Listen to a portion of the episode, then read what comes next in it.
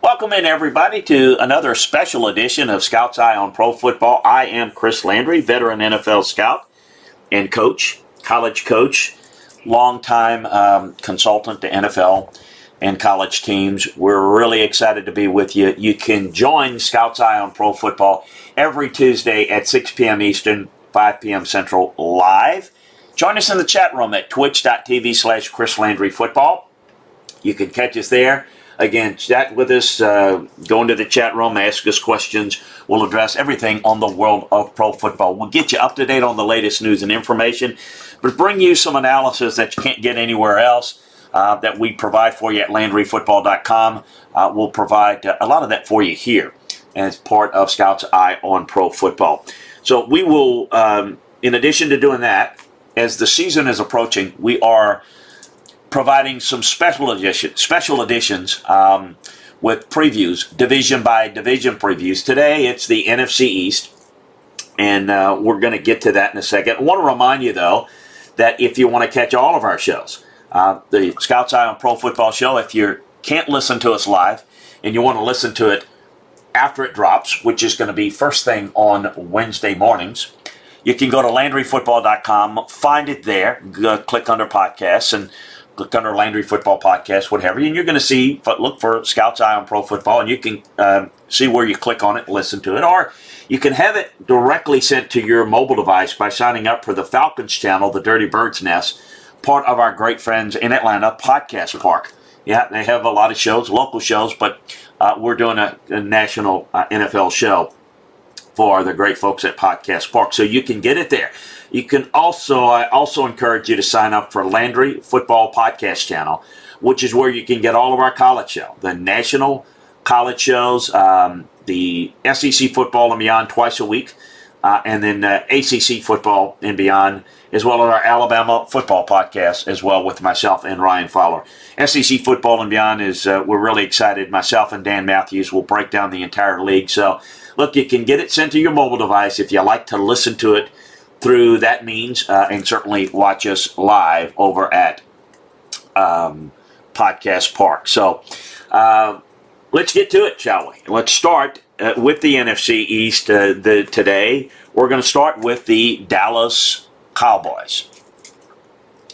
Uh, when you take a look at their skill position, and again, they have got Super Bowl aspirations every year. And, you know, they haven't really come close for a long time. But when you're looking at it, um, there's reasons for optimism. The quarterback's coming back from the right ankle injury. Got Dan Quinn coming in, the defensive coordinator, adding 10 players in free agency that are going to fit more what he wants to do. 14 to 21 newcomers on that side of the ball.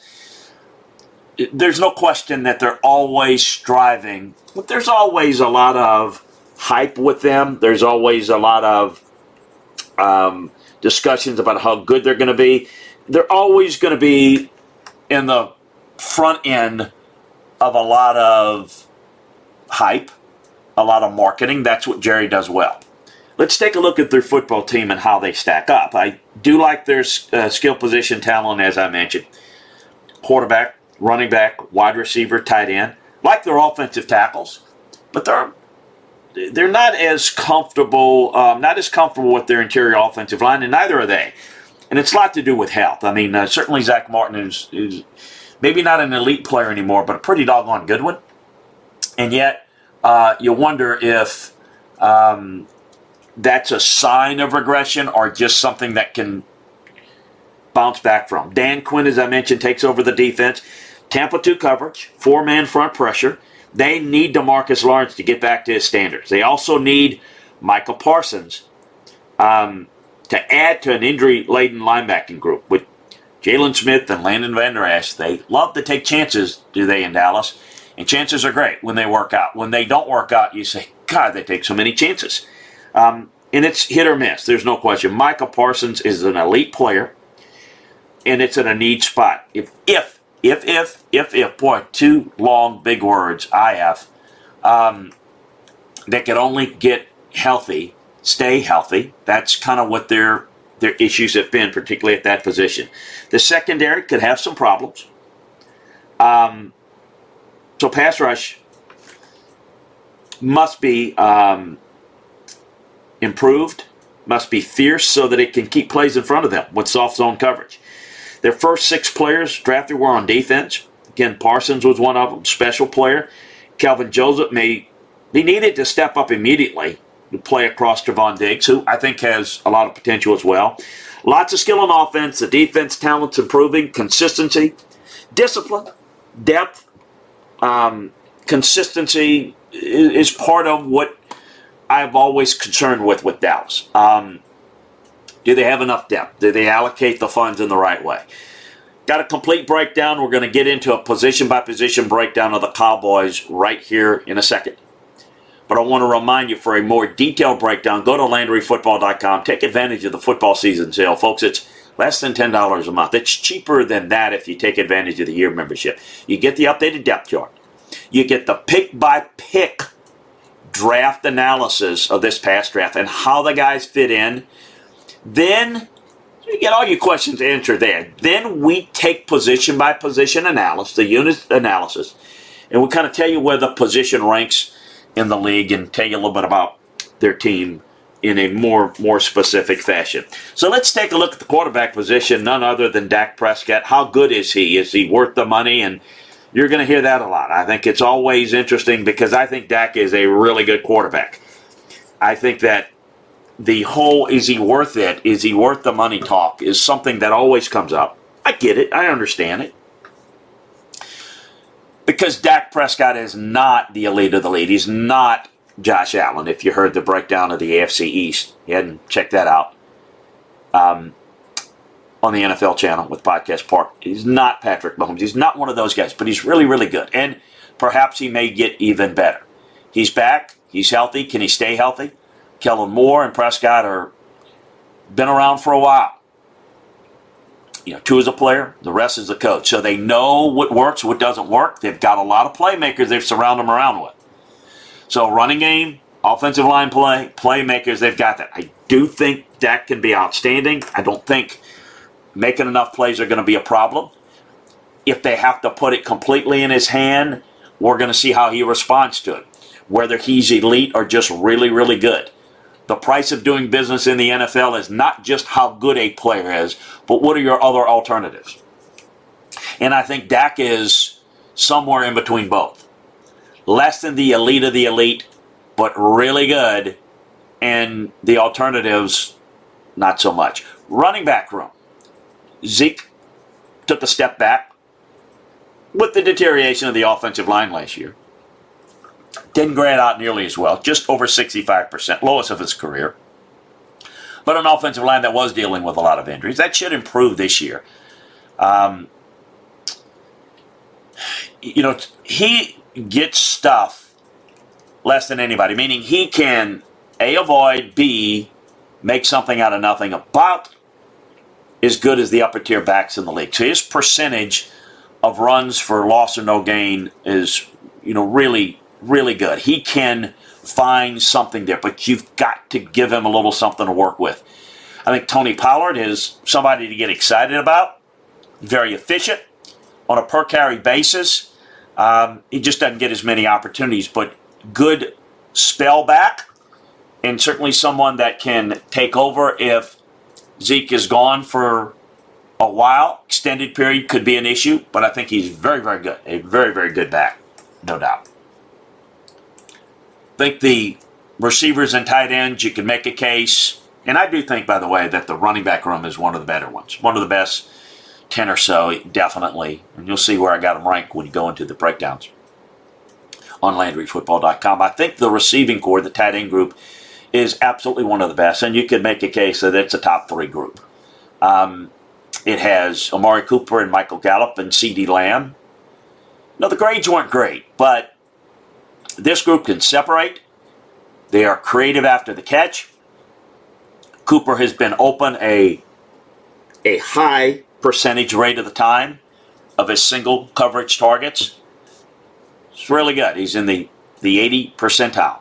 Very, very good. He is he pairs um, with um, some of the best uh, getting open against single coverage and making plays. Really, really good. Gallup has been very strong at the catch point. He does a really good job of making plays on contested catches.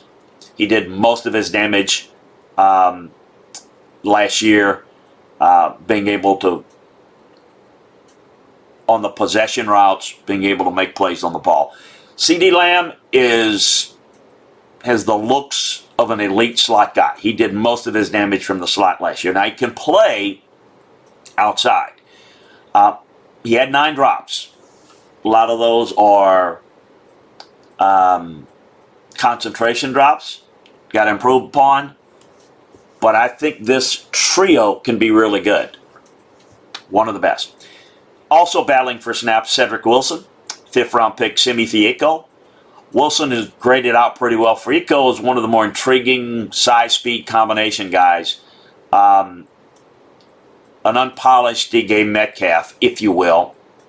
A tight end Blake Jarwin, Dalton Schultz duo. Um, Jarwin provides more of a vertical threat, and Schultz more of a sure-handed possession type. But it's it's definitely nothing to worry about with their receiving room, tight ends, receivers being able to make plays and helping out the quarterback. There's no doubt about that. Now to the offensive line. I think we'll get into it here. You can look at them as a top 10 offensive line. Maybe. They finished just, you know, probably in the bottom 10 in overall grades last year. But injuries. Let's let's factor in guys coming back. Health there. Um, Tyron Smith returns after playing just 154 snaps last year between missed time and actual performance, Smith is clearly no longer a top three left tackle, but he's still a good player. Um, very solid. Grades out in the low 80s, and he's done that consistently for the past three years. So just stay healthy. It's just the key. Big issue. On the right side, La'el Collins returned. He missed all of 2020 due to hip surgery. He graded out very well in 2019. In fact, he graded out in the top six or eight tackles, right tackles in the league. Um, health is the issue. So question marks. Good when we've seen him less healthy, but what are they? Uh, I thought he was outstanding in the run game, and he's solid in pass protection. If he stays healthy, look, you've got two tackles. Two tackles with little age, well, one with a little age and one with health, but can be really good bookend tackles if you get the best of them. Zack Martin is as good as it gets at right guard. He's the second best all around guard in the league behind Quenton Nelson. He's graded out that way. Uh, health, staying healthy. Is there any level of decline in his game due to health? Got to watch that. Not saying there is, not saying there isn't, but that's a concern at this stage. Connor Williams at left guard finished with a, you know, I, it, I had him in the top 15, 20 guards last year, improved all three years of his career, and I thought he took a step forward. Uh, the biggest question mark is at center and its health. Uh, the team has struggled without Travis Frederick. Frederick now retired. Joe Looney, Tyler Biadasz saw time last year. Biadasz projects as a starter. Outstanding run blocker coming out of Wisconsin. So you want that, and you want to see him develop as a pass protector. Um, now, I, I thought Brandon Knight, Terence Steele, um, while they graded out poorly, their depth pieces, and a lot of it was technique and assignment issues, and they added a veteran guy in uh, Ty Nsekhe to kind of give them a little little fortification there due to injury. So I think the offensive line is in pretty good shape, but it's one of those, if you can sense in my voice, of if this and if that health wise, it's going to be a big factor. Defensive line. Um, Randy Gregory is going to have an opportunity to put it all together as a starting left edge defender in in, um, in Dan Quinn's new defense. First six years of his career has been up and down, extended suspension, but he's playing the best football of his career down the stretch of 2020. I mean, he really graded well. Played uh, 270 defensive snaps, I believe it was. I know he graded for me in the low 80s. Still needs to show he can play up to that level on a consistent basis, and can you rely upon him? That's the real question with him. While the edge group got some promise, they need some interior defensive players to step forward. Um, they allowed 2.3, 2.4 rushing yards before contact per attempt last year. What does that mean? That means that you are getting over two yards offensively before you're even touched by this defensive front. They're not getting off of blocks, and that's the quickest way to die is not be able defensively, is not to defend the run and not defend the run up the middle. The linebackers, is another case. See offensive line. Boy, there's a lot of talent there. Boy, there are a lot of injuries there. Uh, you got to look the disaster of the 2020 season and say, oh my God, it was a disaster. It took Micah Parsons, great value, but it was also a great need because you need a young guy that can fortify that spot. Jaylon Smith and Leighton Vander Esch were poor between 2020. Neither graded well. Injuries were a factor. Big factor. Both have talent, but can they live up to that on a consistent basis? That's going to rely on health. Each player, and, and is there a decline as a result of the health? As I always say, each player has a previous season with a 84 plus grade on their resume. They're now joined by Mike, Micah Parsons, the best linebacker prospect in last few years. True linebacker, make the calls, good position, playing coverage. This unit has tons of potential. Fully healthy, big if, if, if, if, if, if. All three healthy.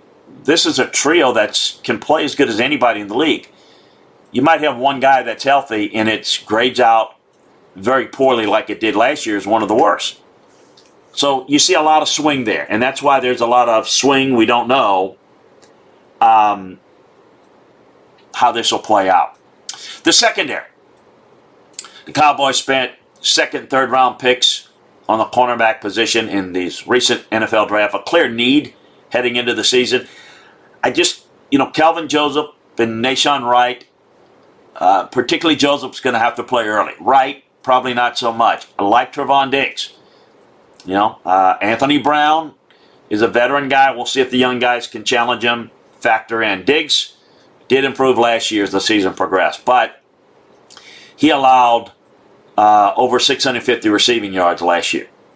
And um, that put him, you know, um, 21st among all cornerbacks, despite playing just 12 games. So Donovan Wilson, Damontae Kazee, uh, particularly Kazee, are expected safety starters. Kazee comes over from Dan Quinn, Atlanta days. Um, you, you got to have playmakers in it cover two and Dan Quinn's defense. Nine combined pass breakups and interceptions by those two. So that's a look at the Dallas Cowboys. Where does that put them? It's an interesting question. Um, I think it's kind of wide open. I think this team can compete for the division. I do think that they are definite contend, uh, definitely contenders that can win the division, is what I meant to say. But I don't know that I'd make them the favorite. Um, but I don't think it's a great division. Well, I think it's a weak division. I'm sorry. I don't think it's as bad as it was last year. But I don't think it's it's a division that you can rule out anybody. Let's take a look at the New York Giants. This team has the feel of getting better. But it's time to really show it with more wins. They finished 31st in scoring, um, but they've added firepower. Got a number one receiver in Kenny Golladay to join possession receiver Sterling Shepard. Got Evan Engram. They got Kadarius Toney that's been added. Um, can Darius Slayton return from a bad season or John Ross? A lot of weapons for Daniel Jones. Running back Saquon Barkley, Barkley is pivotal to the run game success, and boy, is he talented.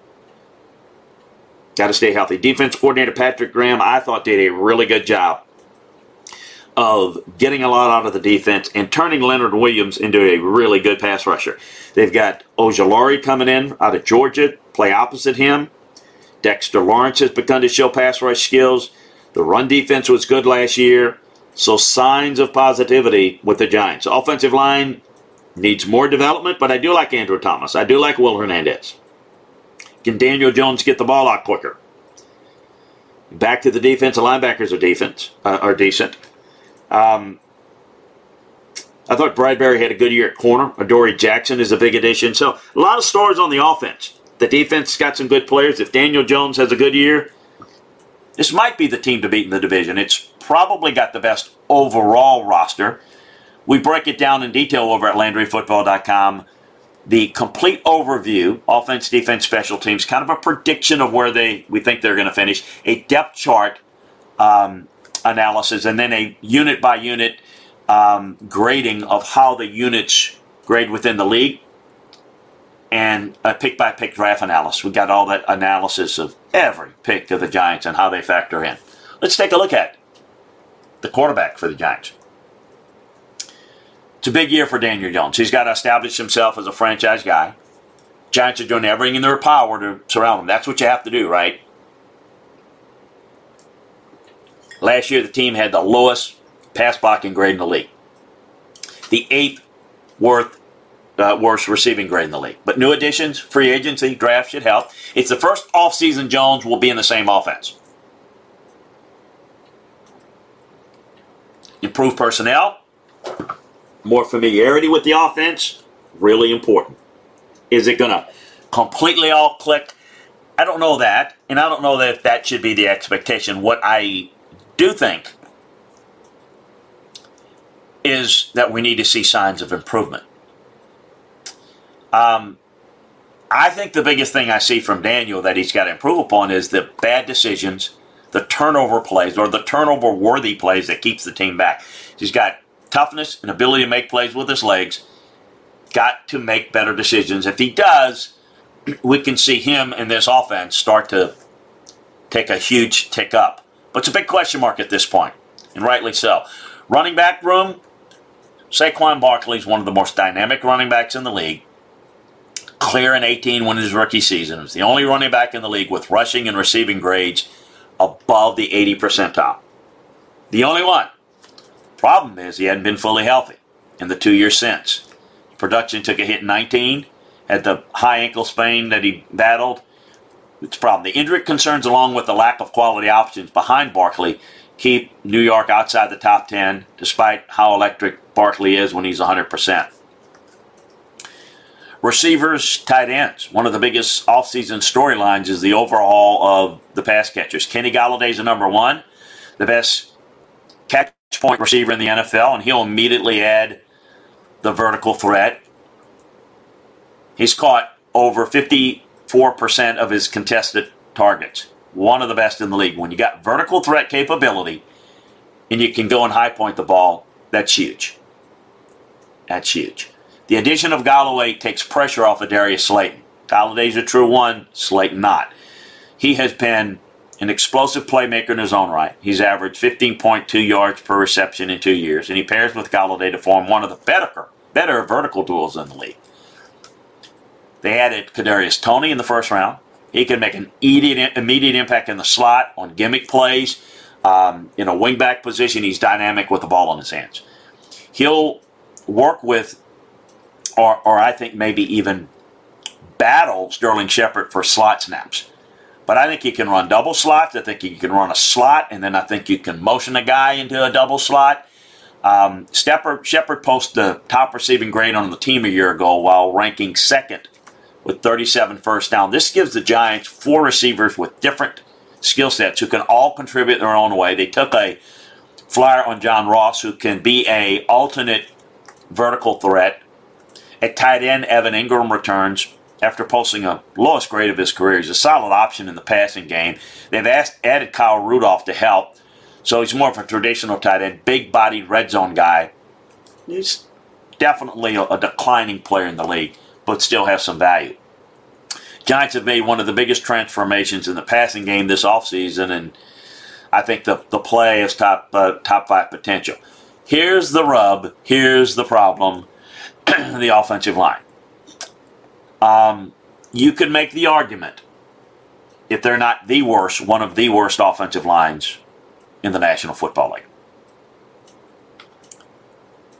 If combined to produce the fifth worst overall grade in the league over the past two years. They rank in the bottom eighth in both pass blocking and run blocking.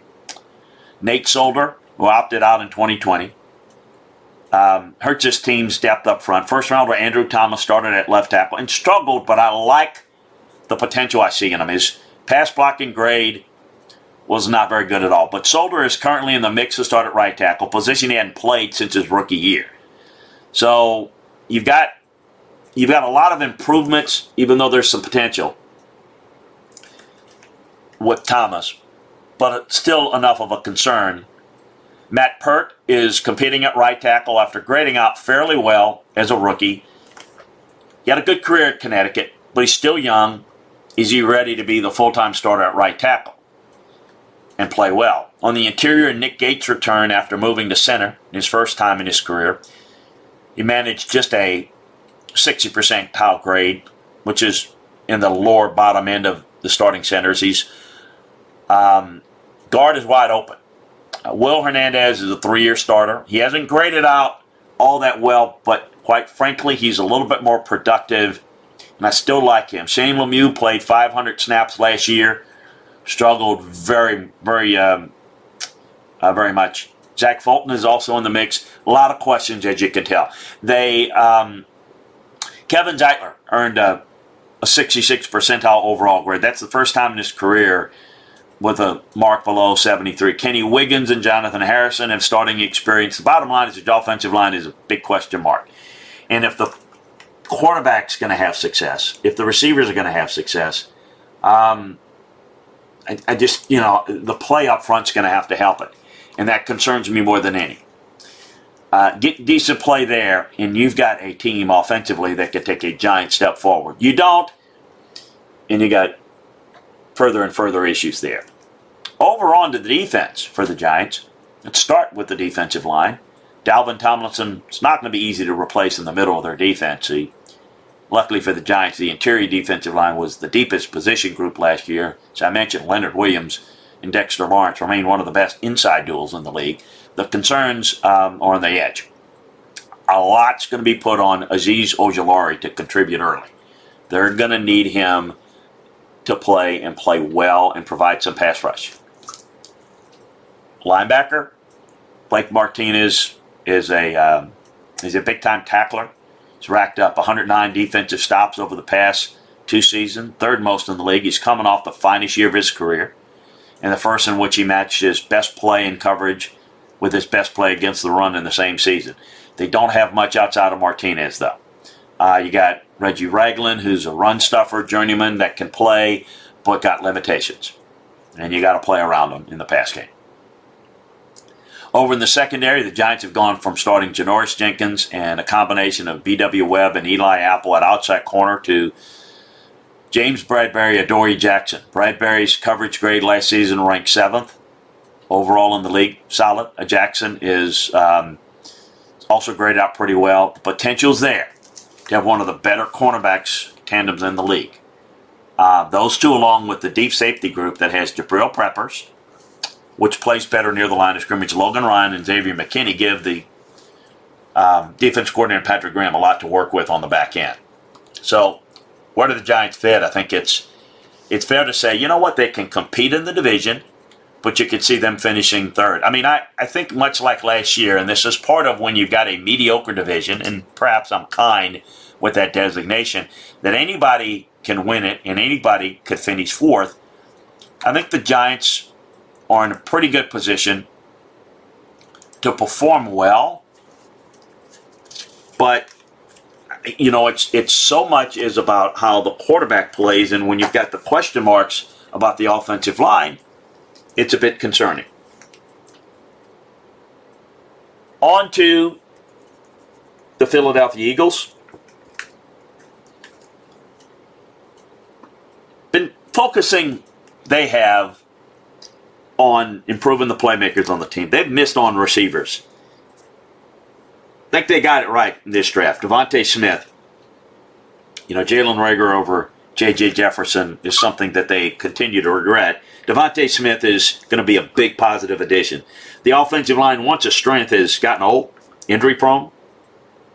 Miles, uh, Sanders has speed to the corner at running back. He's elusive in the open field, but Ball security issues. Can't have that. Defense was up and down. Fletcher Cox is still a big time player. Brandon Graham is still a big time elite player. I love Javon Hargrave and his potential. Linebackers are a big concern, though. The veteran Eric Wilson brought in to start, but misses too many tackles. Seventh round pick Patrick Johnson out of Tulane may end up playing a lot. May end up starting at some point. Other than their cornerback Darius Slay, the secondary really concerns me. I expect the new defense coordinator Jonathan Gannon to, Gannon to play a lot more zone. What's the ceiling for Jalen Hurts? How good of a passer can he be? Can he be effective enough as a passer? I don't see the Eagles as a division contender, even in a poor division. They're in transition, trying to build a roster. And I don't know that they have a quarterback for sure. So when you look at the quarterback questions, I think Philadelphia has it. I think you can say that the Giants have it. I feel more comfortable about what the Giants' future is at quarterback. I give Daniel Jones more of a chance than Jalen Hurts. Um, but we'll see. The Redskins clearly don't have their quarterback of the future on the roster. But you look at the offensive line's age, a problem, kind of like with the Giants. Got some stud players on defense, but but not enough at linebacker in the secondary. Do you have great running backs? Do you have great weapons? I, I, I think there's few and far between there as it relates to, pardon me, high level. We get deep down into the breakdowns over at LandryFootball.com of all of these teams, give you an overview of offense, defense, special teams, kind of a prediction where we think they're going to finish. A look at the depth chart updated from them. I give a pick by pick draft class analysis of every pick they had and how those guys factor in. And then a position by position unit analysis. We'll kind of tell you how the position unit stacks up in the league. Quarterback, I would definitely put Jalen Hurts in the bottom rung there. He's got to protect the football better. Leadership and poise will bring the team together, but production, winning football games. How do you do that? You lose that leadership if you can't make plays. In other words, you can be the great leader, you could be the guy that says all the right things, does all the right things like he did in college. You miss an open receiver, you, you turn the football over. Those words just don't, not saying they don't matter, not saying they're not important. I'm saying it just doesn't they lose faith in you because they lose faith in your ability to make plays for you. He's got to prove he can do that. Maybe he can't. What will they do to utilize his legs? What will Nick Sirianni do? It's going to be interesting. The running back position, I mentioned Miles Sanders. It's a player whose grading profile doesn't match the perception. It's a rookie. He earned um, a pretty average rushing grade behind one of the better run blocking lines in football, but he did show promise in the passing game. That flipped this past year when he improved his rushing grade quite a bit, and they worked on it, but he struggled with drops. Eight drops. That tied for the most of any running back in the league. He'll have to clean up those drops. He'll have to continue to improve and continue to stay and even improve in, in the run game. Boston Scott, Kerryon Johnson, Jordan Howard, those are the guys. Pretty average looking room behind Sanders. Don't get hurt. Receivers, tight ends, we talked about it. It's one of the weaker units in the league. The Eagles receivers have ranked last in receiving grade in each of the last two years, so there's plenty of room for to improve on this unit. They now spent um, back to back first round selections on receivers. Talked about Jalen Reagor. Talked about DeVonta Smith. Reagor graded out pretty average as a rookie. I know he did a, came into camp this year failed the conditioning test. He's got to pick it up. Slow start. But he's got explosiveness to develop, and he can be an outside vertical threat. Getting him to produce is important. Smith is a better all around receiver, and that was on display last year in college. He's got great vision, he's got great separation ability to all levels of the field, and he's dangerous with the ball in his hands. I think he's going to be a high volume threat in this offense. Um, on the bright side of last year's struggles was the emergence of uh, Travis Fulgham. He's bounced around with several teams, but he graded out very well. A lot to do with no one else did, and he was a end up being somewhat of a go-to guy. Beyond the top three, Greg Ward may have a role in a possession as a possession guy. J.J. Arcega-Whiteside has disappointed as a former second rounder. And then John Hightower adds another speed component. At tight end, Dallas Goedert shows that he's the number one option going forward. And he's a top six or eight tight end in the league. He and George Kittle are the only two tight ends to grad out at 80 plus percentile as both a receiver and a run blocker. Zach Ertz remains on the roster, but he's on the trading block. He's been one of the better route runners in the league. He still's got something to offer in a complementary role. But I think he's also got some value to be traded. If not now, then you're going to have to ride him out until there's nothing there and no value there to move on from him. The backup spots, you're going to see Caleb Wilson, Jason Croom, Tyree Jackson, if you remember, former quarterback, and then Hakeem Butler um, in a reserve role there. While the pass catchers are coming off some rough seasons, there's some hope, particularly with Smith. And maybe sometimes you see bad luck kind of go downward. Maybe maybe they can get an upward spiral of uh, good luck here with some of the additions that they have. Offensive line. You know, if you follow the game, you follow us at LandryFootball.com as we break down the game for you. The Eagles have generally fielded one of the top offensive lines in recent years, but they've dropped to 19th, 20th, 21st in the league. Injuries are a big part of it. It's a pivotal year for 2019 first round left tackle Andre Dillard. Now, they reached on him but when you reach and you know you got the first year, you can play that off a little bit. Um, he's got to begin to to produce. He was an outstanding pass protector in college, and they need him to get that form. Right tackle Lane Johnson consistently is one of the best at his position. So I think there's a chance there that the off that the tackles could be really good. The right guard, Brandon Brooks, returned after missing all of 2022 with an unfortunate injury, and he was the highest graded guard in the league in 2019. He's really good.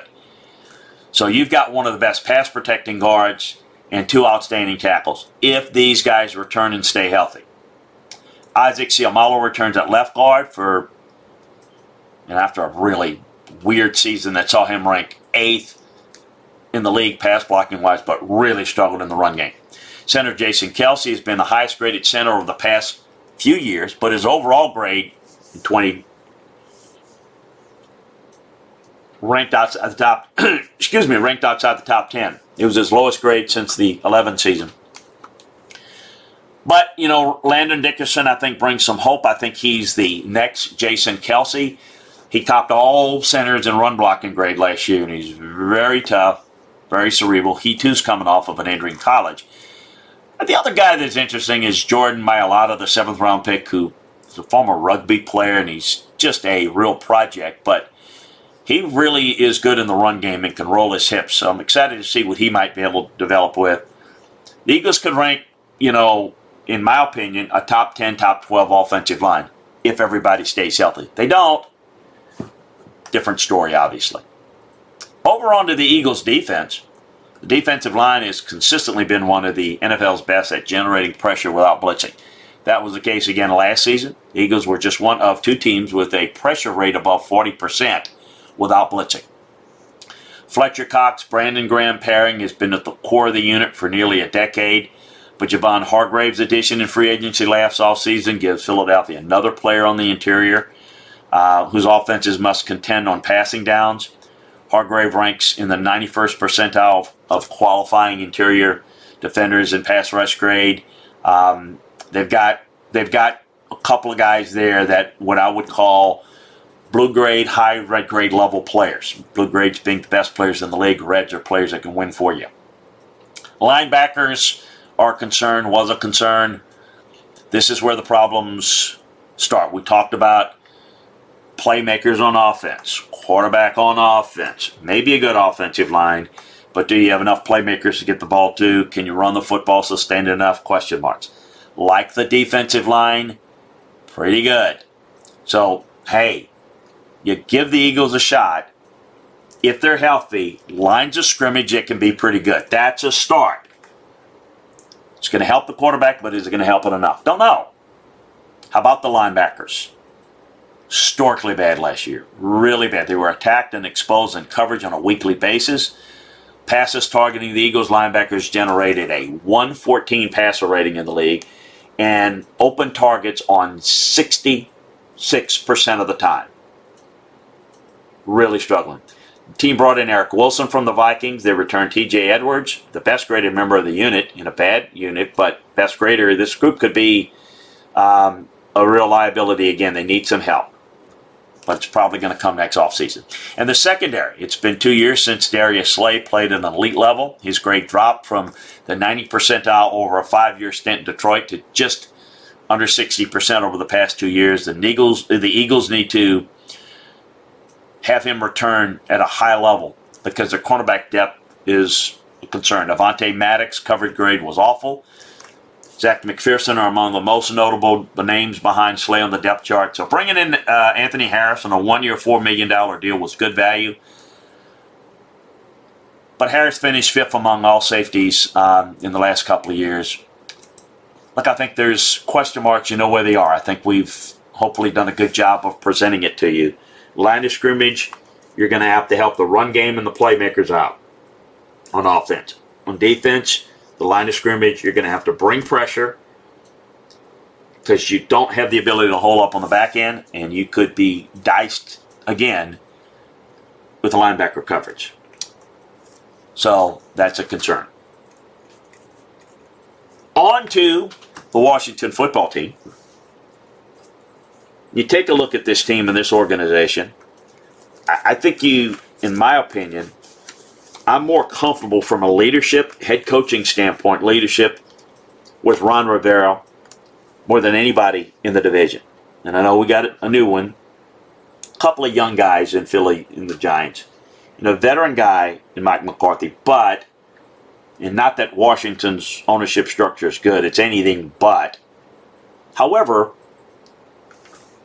with Ron Rivera in position, he's kind of leading that.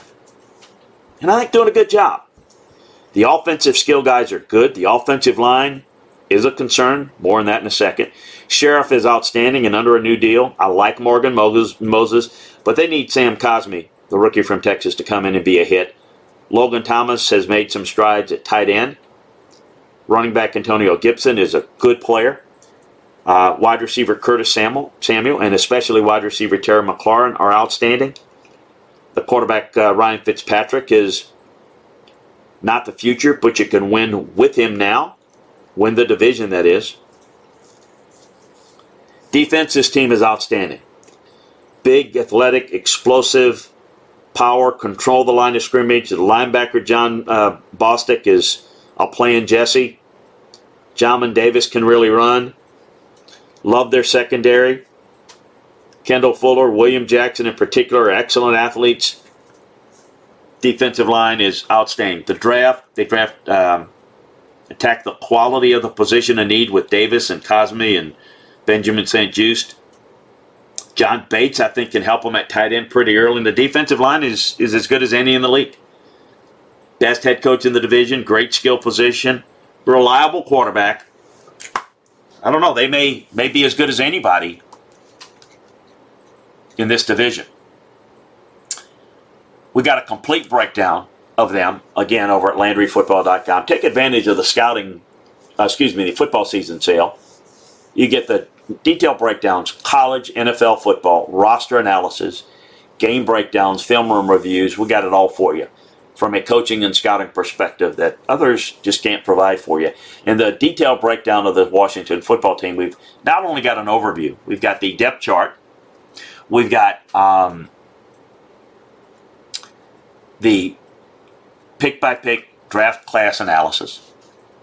Um, in the detail that you need to know how they're going to factor in, what their skill set is.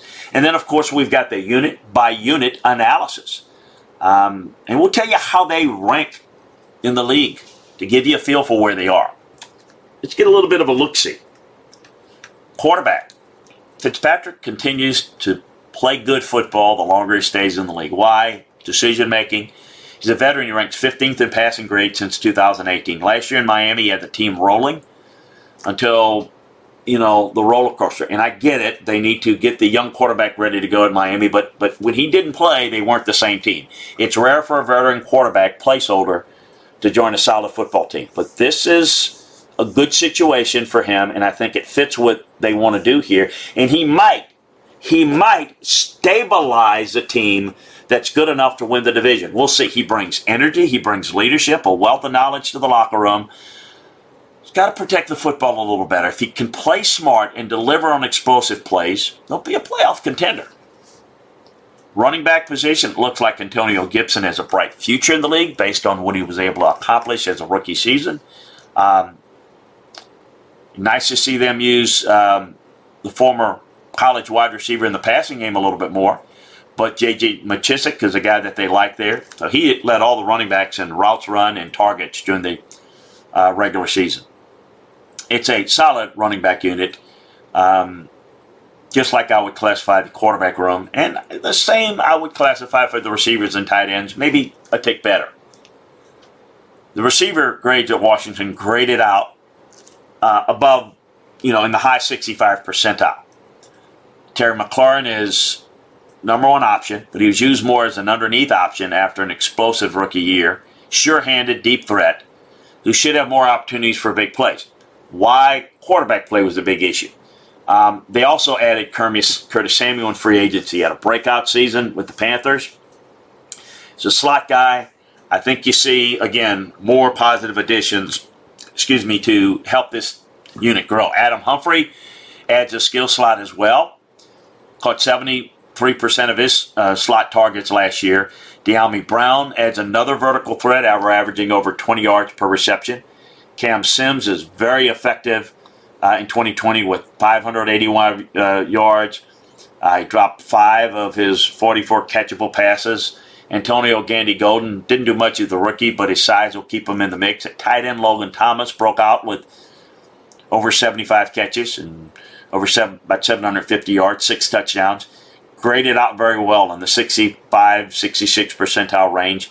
And he, he's a possession type at the position. The backup role with Deon Yelder, Tamarick Hemway, Ricky Seals Jones, John Bates, all help. I think they've added some some help for McLaurin. So I think instead of being the one guy and not much there, I think he helps them. The offensive line. I thought the offensive line was a pleasant surprise a year ago. I thought they graded out pretty well. Um, they signed Charles Leno from the from the Bears. He's graded out in the 70 percentile or better the past few years. It's a good mid-level tackle, valuable commodity. Uh, they released Morgan Moses. Um, so, you know, welcome to the league, Sam Cosmi, and here's your starting position. Don't screw it up. Um, he's Cosmi's got some work to do in the pass game. Cornelius Lucas is one of the better swing tackles in the league, and he may be relied, relied on to swing a little bit more early. Brandon Scherff is franchise tag guard, really, really good player. He's graded out well, really good pass blocker. His pass sets are, you know, you could put him on the teaching clinic. Chase Roullier, the center, has improved in each of his four seasons in the league.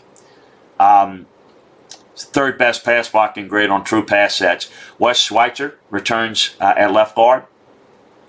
They traded for Ereck Flowers, who can also play guard, tackle in the pinch. So it's a solid line. I think it's a solid line, but can it be really good? If it can be really good, offense can really take a jump. If they're just average, the offense will be just average. I don't think that Fitz can carry this offense and make it average. I think what he can do is he can make it really good if this unit plays well. Defensive line, as I said, probably as good as any in the league, certainly one of the top two or three.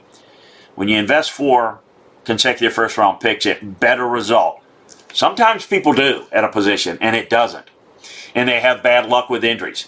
Jonathan Allen, Daron Payne, Montez Sweat, Chase Young, all are impact starters through the early stage of their career. Allen and Sweat, in particular, took clear steps forward last year. And we know what Chase Young is. What an impressive unit. It was um, Allen's campaign was overshadowed by the starting edge 10. But he was excellent when rushing the passer. And his 70, 17% pass rush rate, win rate was top 10. Matt Ioannidis and Tim Settle are good interior pass rush threats. Uh, is very underrated. So it's a really, really good defensive line. outstanding in an area that is so important. Linebackers needs improvement. Not bad, solid, got to be better. Uh, I think this group rests on Jamin Davis, the rookie backer, has been struggling to transition to the NFL in recent years. That just four linebackers over the past season have earned grades in the 70 to 75 percentile. Cole Holcomb has been improving in the past couple of years, including above average safety grades in all facet. Bostic has some. I think he's a playing fool, playing Jesse, but he's not as athletic as you'd like, and so we'll see what David Mayo and, and Davis can do to add to this group. I think you'd like to reduce Bostic's time on the field to improve the overall production, but because when he's on, I think he's he's very very productive, but limited. The secondary, um, they're all in on the defensive line, but I got to tell you, it's one of the better coverage units in the league. And yes, pressure helps, but just grading the coverage in a vacuum the addition of William Jackson in free agency should only bolster this group, and it gives Jack Del Rio, the defensive coordinator, some flexibility to implement more man coverage. Jackson is an 80 percentile coverage grade guy in man to man. Ronald Darby's coverage grades are really good. This is a good secondary. It's a good group. Heck, it's a good football team. Um, it's going to be fun to watch. It's going to fun to see them develop. Um, fun to see this season kind of grow and develop and see where it goes. I think that you could make a case that any of the teams could win it, although less of a case for Philly. It doesn't mean, though, that Philly's going to finish fourth. I mean, I could see them being kind of in that second, you know, maybe more third, fourth round. I don't see anybody running away with it. And I don't think anybody just getting eliminated unless injuries just kill a team early. But this Washington team's a lot of fun. I like the direction. I know there's a lot of turmoil in the organization, ownership wise. But I don't think you could have a better leader than Ron Rivera, a better face of the organization the Ron Rivera. I think it will help them. It'll help them in what they're trying to do, changing the culture, getting a better attitude, getting a better structure. And I do think they're doing a better job in personnel because Ron has been there the personnel department when before Ron got there was a disaster. And it was a lot of Dan Snyder's doing and putting some of his people that he liked, some of the people that listened to him a little bit more. You can't run an operation that way.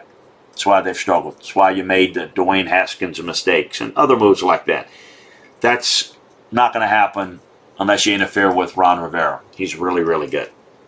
Um, want to remind you that if you're listening to this podcast, um, You've probably signed up, but if you haven't, sign up for the NFL um, channel on Podcast Bork. That's the Falcons channel, the Dirty Birds Nest, and you can get this podcast dropped to your mobile device each and every week. Wednesday morning, in fact, you can watch Scout's Eye on Pro Football every Tuesday at 5 p.m. Central, 6 p.m. Eastern. So uh, that's where you can find this podcast. You can also sign up for Landry Football's conference call. Landry Football uh, podcast channel, rather, the Landry Football Podcast channel, wherever you get your podcasts. And you can get all the college podcasts. SEC show that I do with Dan Matthews, um, the ACC show, um, the Alabama show that I do with Ryan Fowler. Um, it's a great, I think, tool for your football season. Uh, and you can, again, watch us live on uh, twitch.tv slash Chris Landry Football. And you can go to the schedule right underneath that. You can go to LandryFootball.com and hit follow Chris on Twitch, and I'll take you to the Twitch channel. But you can also look at the Twitch TV program schedule right there under Follow Chris, Chris on Twitch, and it'll tell you the channel when you can find the shows.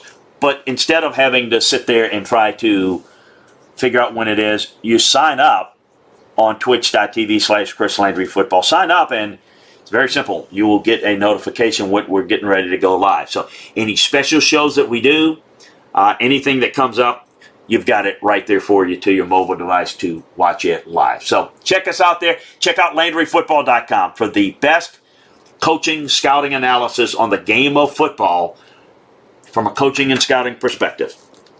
That's what we got for you at LandryFootball.com. The inside information, the notebooks, the film room analysis, we got it all for you at LandryFootball.com. So check that out today. and uh, sign up, taking advantage of the football season sale. We appreciate you joining us today. Uh, remember, we're going to be bringing you division by division special previews on this podcast schedule. So look for your favorite division. Maybe you look back on the NFL channel, um, the Falcons channel, on the Bird's Nest to see if you can find your favorite division. We may have done it already. This is the second one. We've done the AFC East, now the NFC East. More to come in the days and the next week or so. Appreciate you joining us. Talk to you next time on Scout's Eye on Pro Football. I'm Chris Landry.